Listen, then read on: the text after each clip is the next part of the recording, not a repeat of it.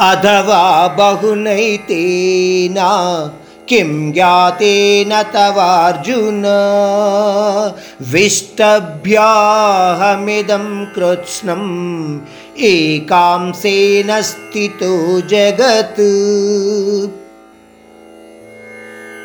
ఇంకా మనము పదవ అధ్యాయము యొక్క ఆఖరి శ్లోకానికి వచ్చాము. పరమాత్ముడు అంటున్నాడు అర్జున ఇంకింతకన్నా విపులంగా ఏం తెలుసుకుంటావు? తెలుసుకుని మాత్రము ప్రయోజనమేమిటి? నా విభూతి తత్వాన్ని నువ్వు అర్థం చేసుకోగలిగిన నాడు ఇంకొక విషయము నీకు చెప్పవలసిన అవసరము లేదు. ఈ సంపూర్ణ జగత్తును కూడా కేవలము నా యోగ శక్తి యొక్క ఒక్క అంశముతోనే నేను ధరించి ఉన్నాను. ఈ ప్రపంచములో ఏది జరిగినా కూడా నాకు తెలియకుండా జరగదు.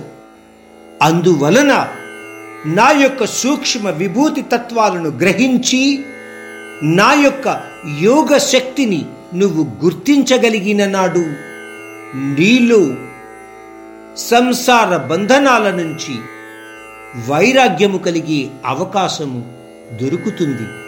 నిత్య ప్రయత్నంలో ఉంటే సాధించలేనిది అంటూ ఏమీ ఉండదు అర్జున.